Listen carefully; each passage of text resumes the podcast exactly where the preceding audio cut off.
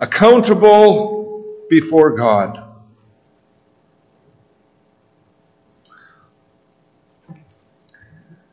Young people nowadays, they never take anything seriously.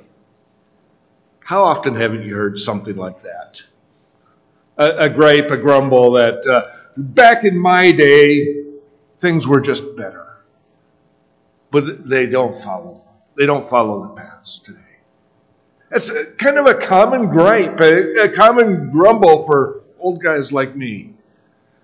But that's not the approach that Solomon takes. Rather, Solomon looks at life and the vigor of youth and something of the folly of youth in a way and commends it. He says, embrace being young. Embrace youth. Embrace the energy that comes with it. Enjoy it. Celebrate it. It's a gift from God. Enjoy the sun, he says. Rejoice in your days. Rejoice in your youth. Walk in the ways of your heart. Enjoy the sight of your eyes. All of these things are good. They're from the hand of the Creator, the God who changes not, the God who created all things very well. He did not send us here to be sourpusses. He sent us here to enjoy the good things of life that He has set before us. And all of these admonitions point to the beauty, the joy, the blessing of enjoying the faculties of youth while we're still young. Because if we live long enough, we won't be young anymore. And we won't have the strength anymore. And we won't have the brightness of the eyes anymore. And those things will fade. Now, understandably, these verses are often used as a pretext for the modern mantra of just follow your heart. They snatch that one little clause out of the middle of it and pretend that this is the soul and sum of the gospel. Just follow your heart. Do what makes you feel good. Solomon's not saying anything like that. He's not contradicting Jeremiah, who says the heart is deceitful above all things, desperately wicked, who can know it? Solomon knows his theology very well, and especially being under the inspiration of the Holy Spirit in the penning of Scripture, it is perfect. So no, we can't take this and say Solomon says do whatever you want as some sort of divine right to go out and live in rebellion. By no means. Solomon has two particular things in view in these verses before us. Namely, he's looking at life under the sun. And he's been doing this throughout Ecclesiastes. What is reality? What is life really like here in this mortal life when we wake up every morning and we see the sun? We know that there'll be good things and bad things, there'll be joys and disappointments, happiness and tears. He's looking at that. And secondly, he's looking at the reality that we are here under the authority of God. We are not here as free agents, but we are under the authority of the holy and sovereign God who rules and reigns over all things. Not a hair can fall from my head without His knowledge. So both of these are kind of held in tension here. Follow your heart as one who is under the authority of a holy and a righteous God. One commentator noted it this way, where he says, He, that is God, does not want us to seek joy in being promiscuous, or in doing drugs, or in watching harmful movies. But He does commend us to responsible pleasure, to enjoying those good things that God has set before us to His glory, for our good. He is encouraging us to take hold of life now, to embrace it, to live for His glory, to profitably enjoy the good things which come from a very good God.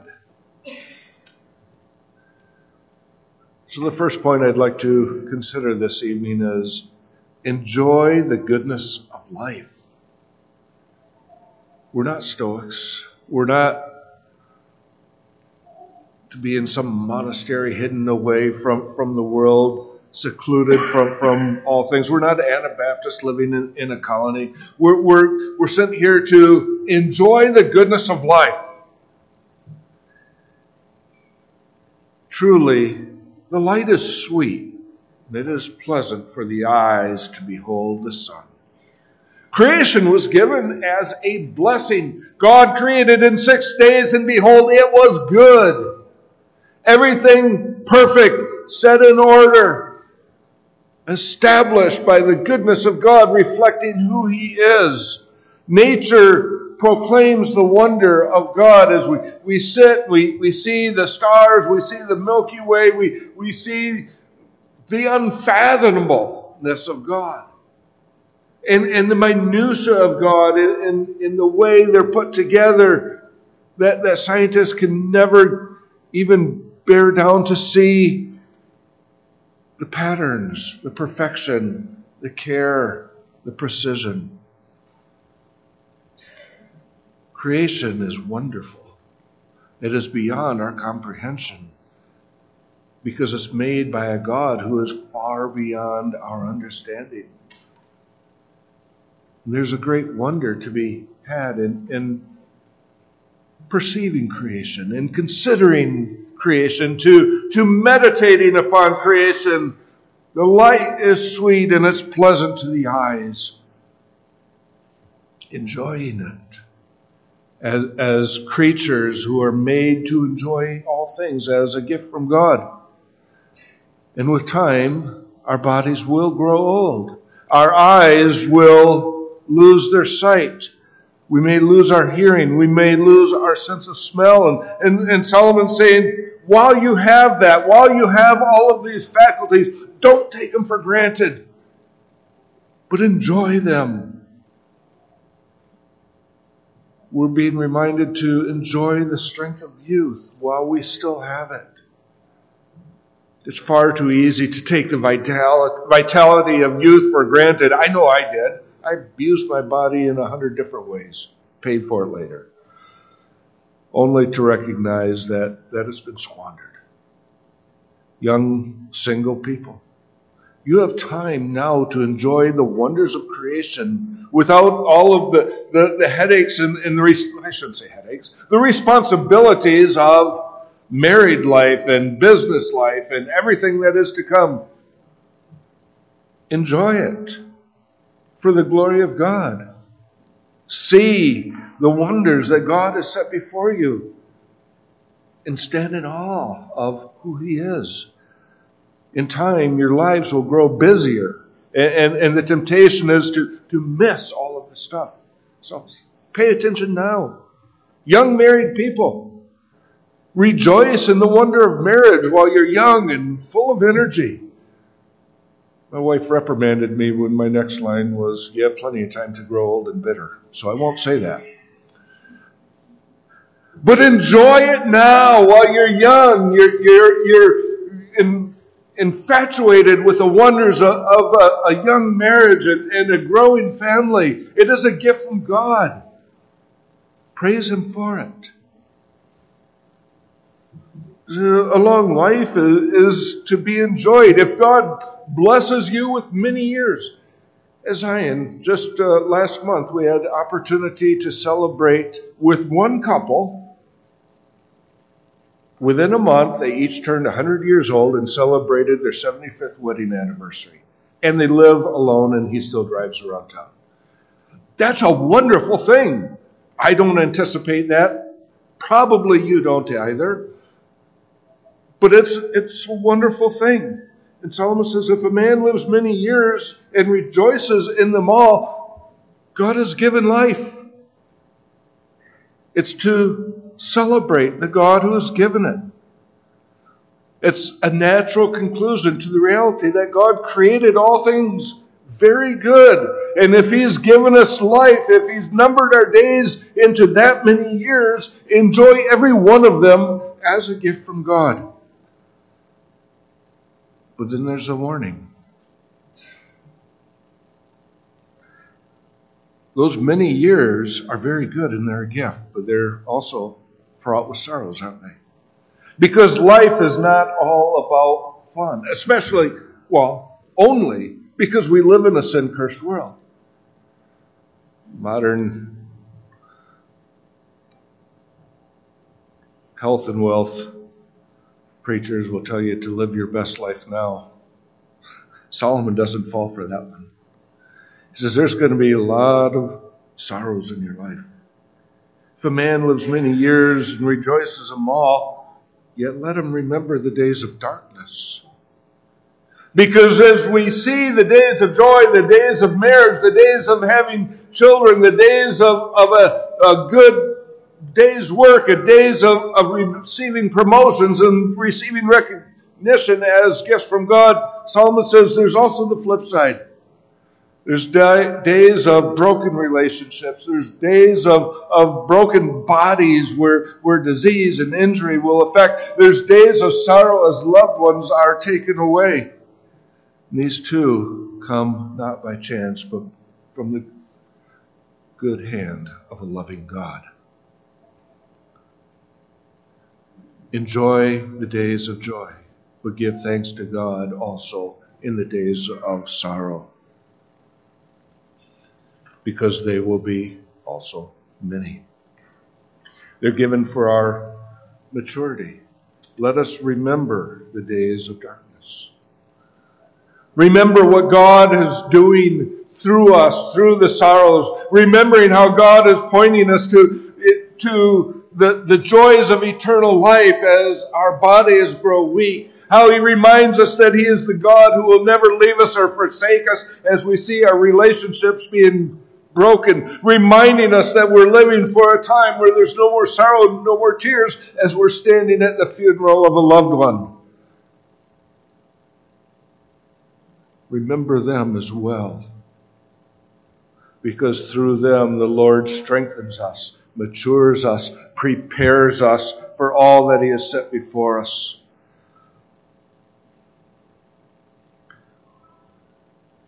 You ever wonder why so many of the heroes of society end their lives in suicide? They have it all. They have the recognition. They have the fame. They have the money. They have the influence. Everything that the world says, this will give you happiness. This will make you satisfied. And they have it all, and there's nothing else that they could ask for. And guess what? They realize that they're still empty, because that has become their God. That has filled the space that God says, this is me. Find your satisfaction in me. And they've gone outside of that, and they've found everything that they've searched for, and there's nothing to give them true comfort. The authors of the Catechism address that very question very well, don't they? As a Christian, what is your only comfort in life and in death?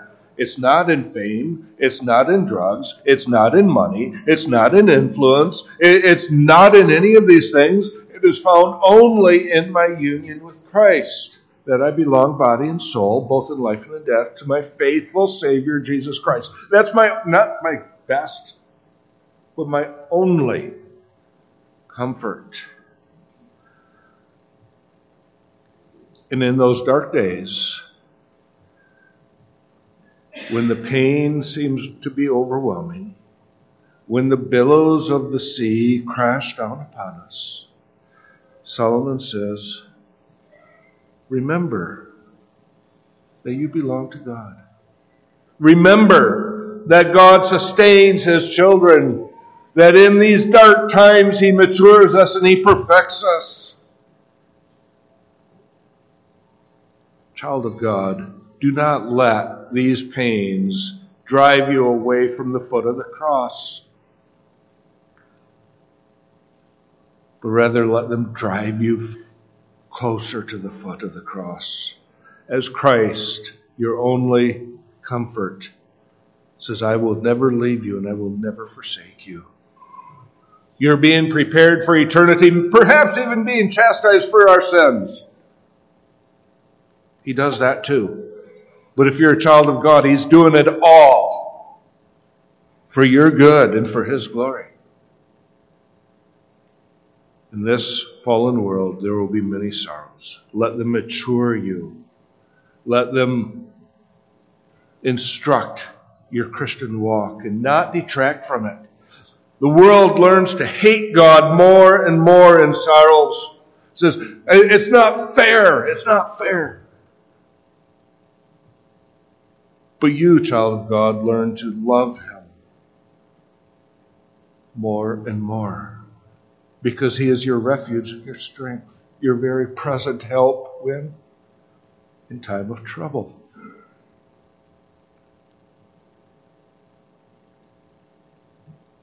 There'll be many of these days. He says, especially if we live long.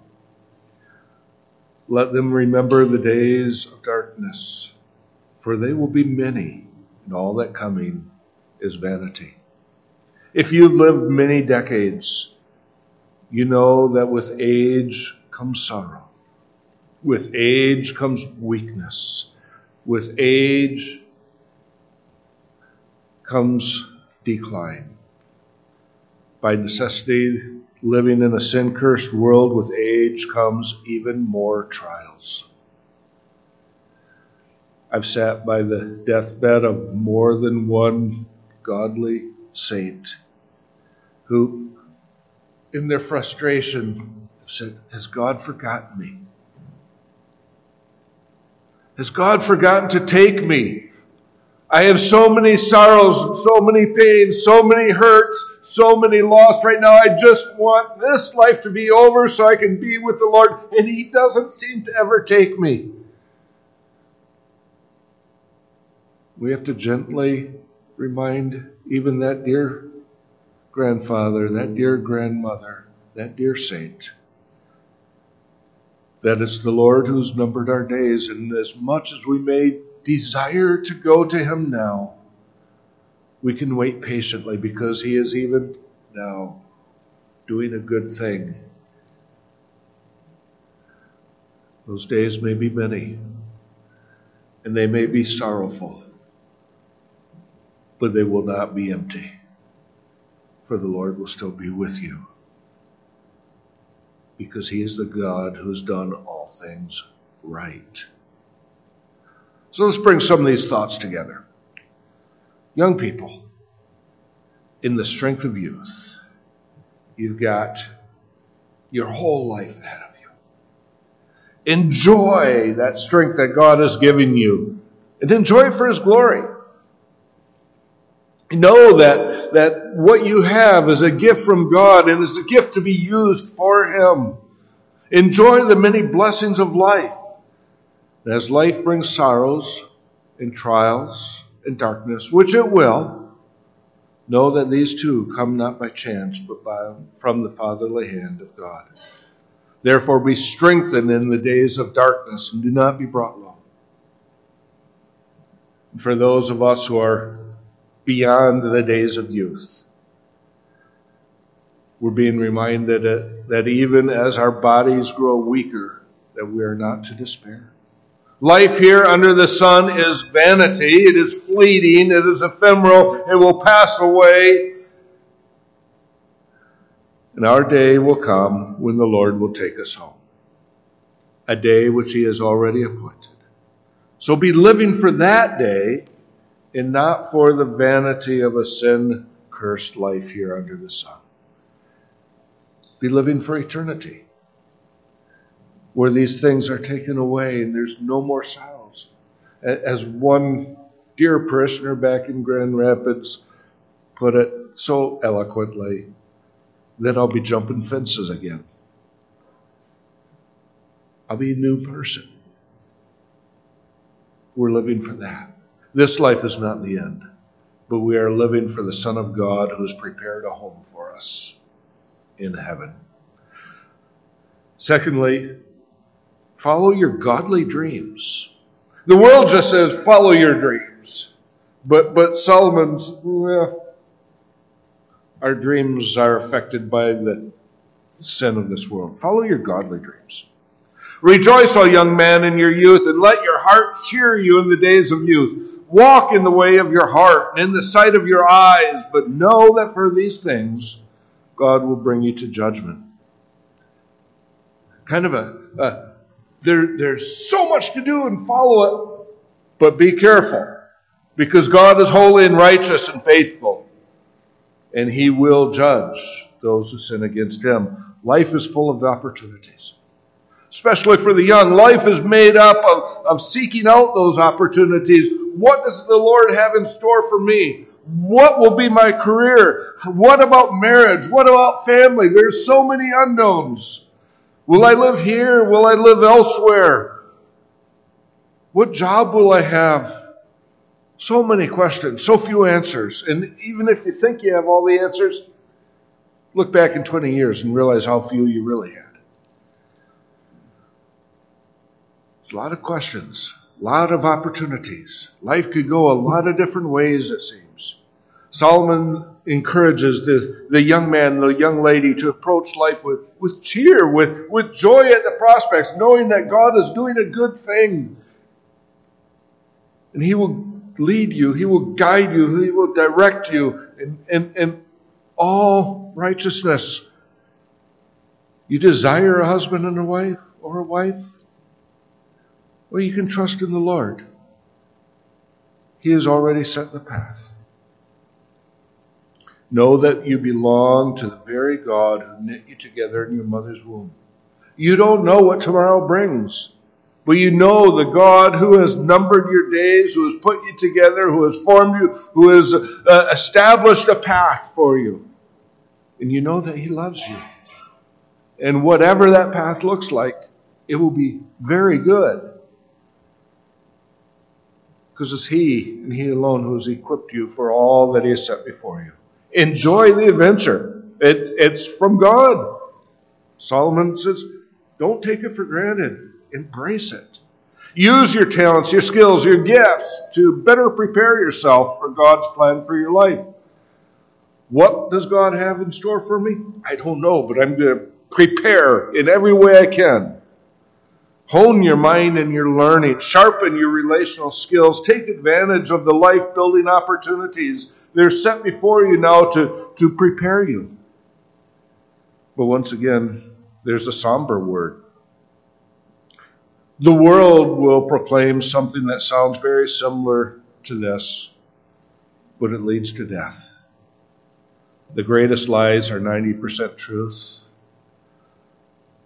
The world says, if you got it, flaunt it. The world says, you only live once. The world says, just do it while you still can enjoy it. The world says, life is for the living. Do whatever makes you happy. The world says, do all that you want now. You can always change when you get old. The world says, just follow your heart, and ignores the truth that the heart is desperately wicked. That's not Solomon's advice. That's not the advice of the Holy Spirit. What Solomon is reminding us is that if we walk in wickedness, God will bring us to judgment. We will consider this cause more closely, Lord willing, in the third point, but it's good for us to take note of it now as we consider following our godly dreams, that we will be held accountable when we walk away from him contrary to his precepts. He will not be mocked, will not be scoffed at. We're warned that such foolishness will always fall under the righteous judgment of God. We see that there's an attitude then for following your dreams. Therefore, remove sorrows from your heart and put away evil from your flesh. There's an attitude of purity that Solomon recommends to us, to prepare our hearts, to prepare our minds, to prepare our bodies in purity, to seek after those things that reflect God. Well, Solomon's so far from advising us to indulge the flesh that we're being instructed to follow the path of purity and of godliness. And guess what? Solomon knew this right well. He didn't always follow the path of purity, and he paid for it in so many ways where he was led away by as many wives, by as many girlfriends, to follow after the false gods, the false idols, to even to establish high places for them, to set up groves where they could worship. And his heart was led away. This man who knew the wonders of God, he was a son of King David, a man after God's own heart. He was given wealth and wisdom without par, and he was led astray when he followed his own whims, and he suffered for it. So Solomon, as an old man, is cautioning you, don't do what I did, he might say. Walk in godliness. Prepare your heart now.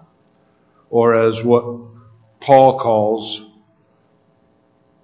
indulge the fruit of the Spirit, which in Ephesians 5, he calls the fruit of the Spirit is all godliness, righteousness, and truth.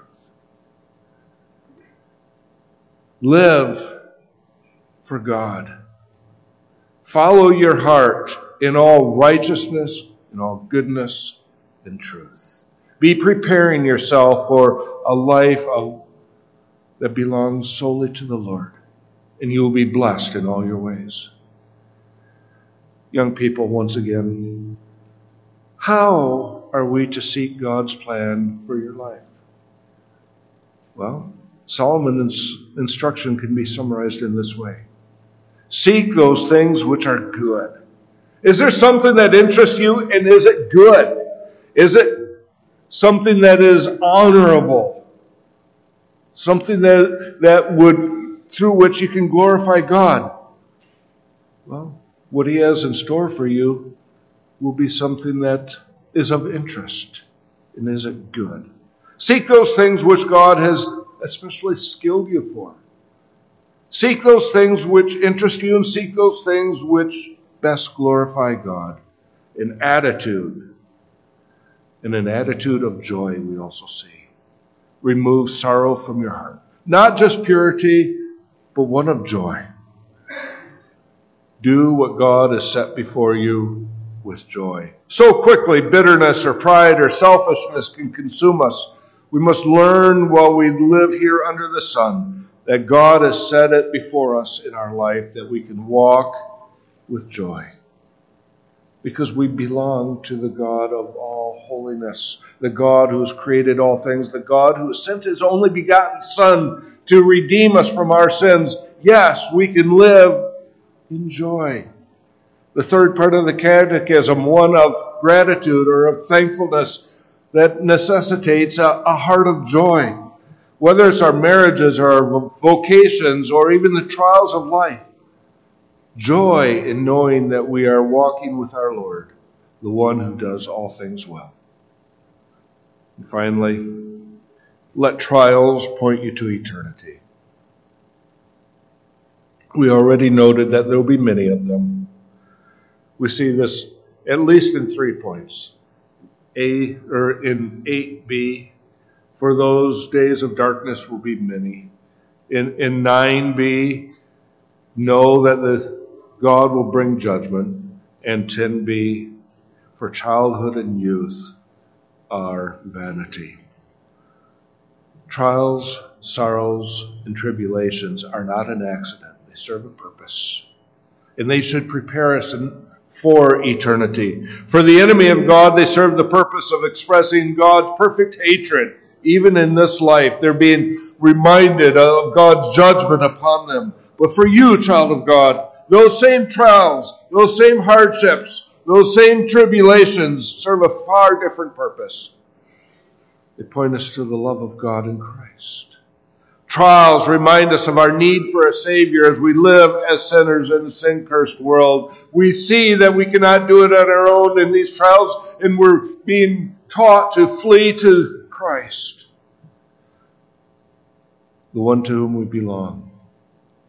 They serve a purpose, and they're many.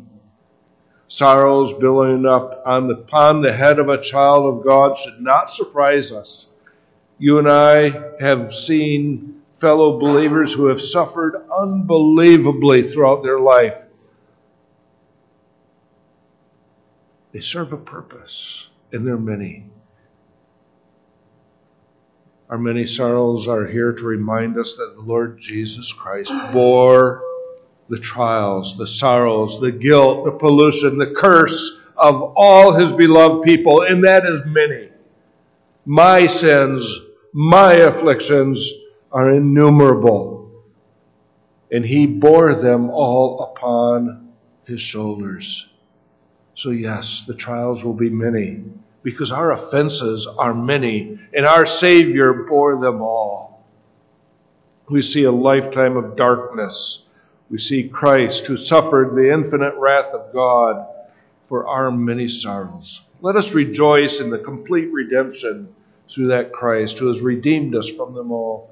And we can then be reminded of him as we suffer even a little bit in this fallen world.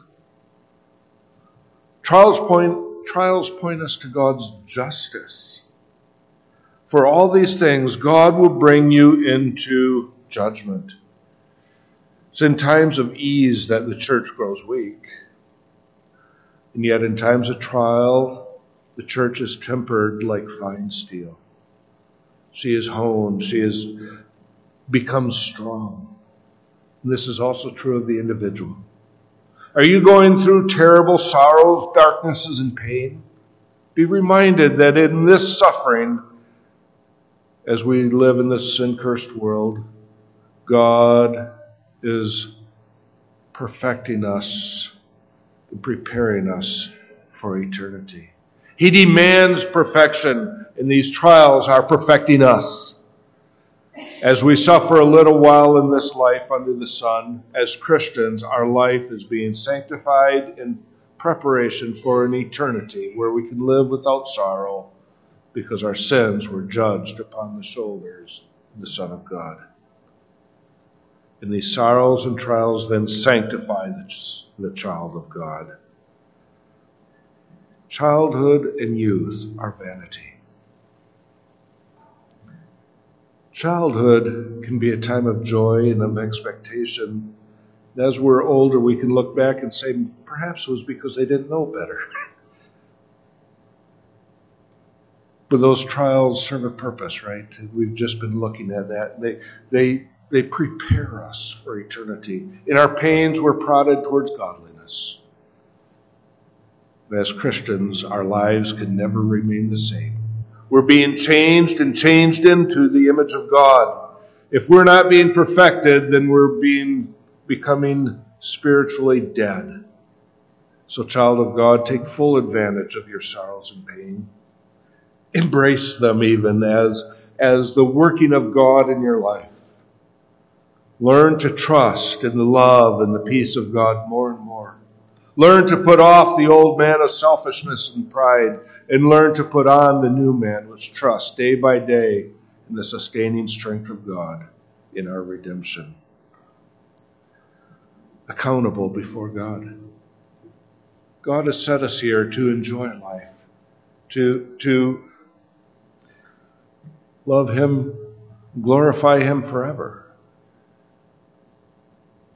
But he's put us here to be molded, to be sanctified, to be prepared. And he's promised that he has covered all of our sins. And he has promised that he will never leave us. So follow your heart. So far as your heart follows the God of our creation. Amen.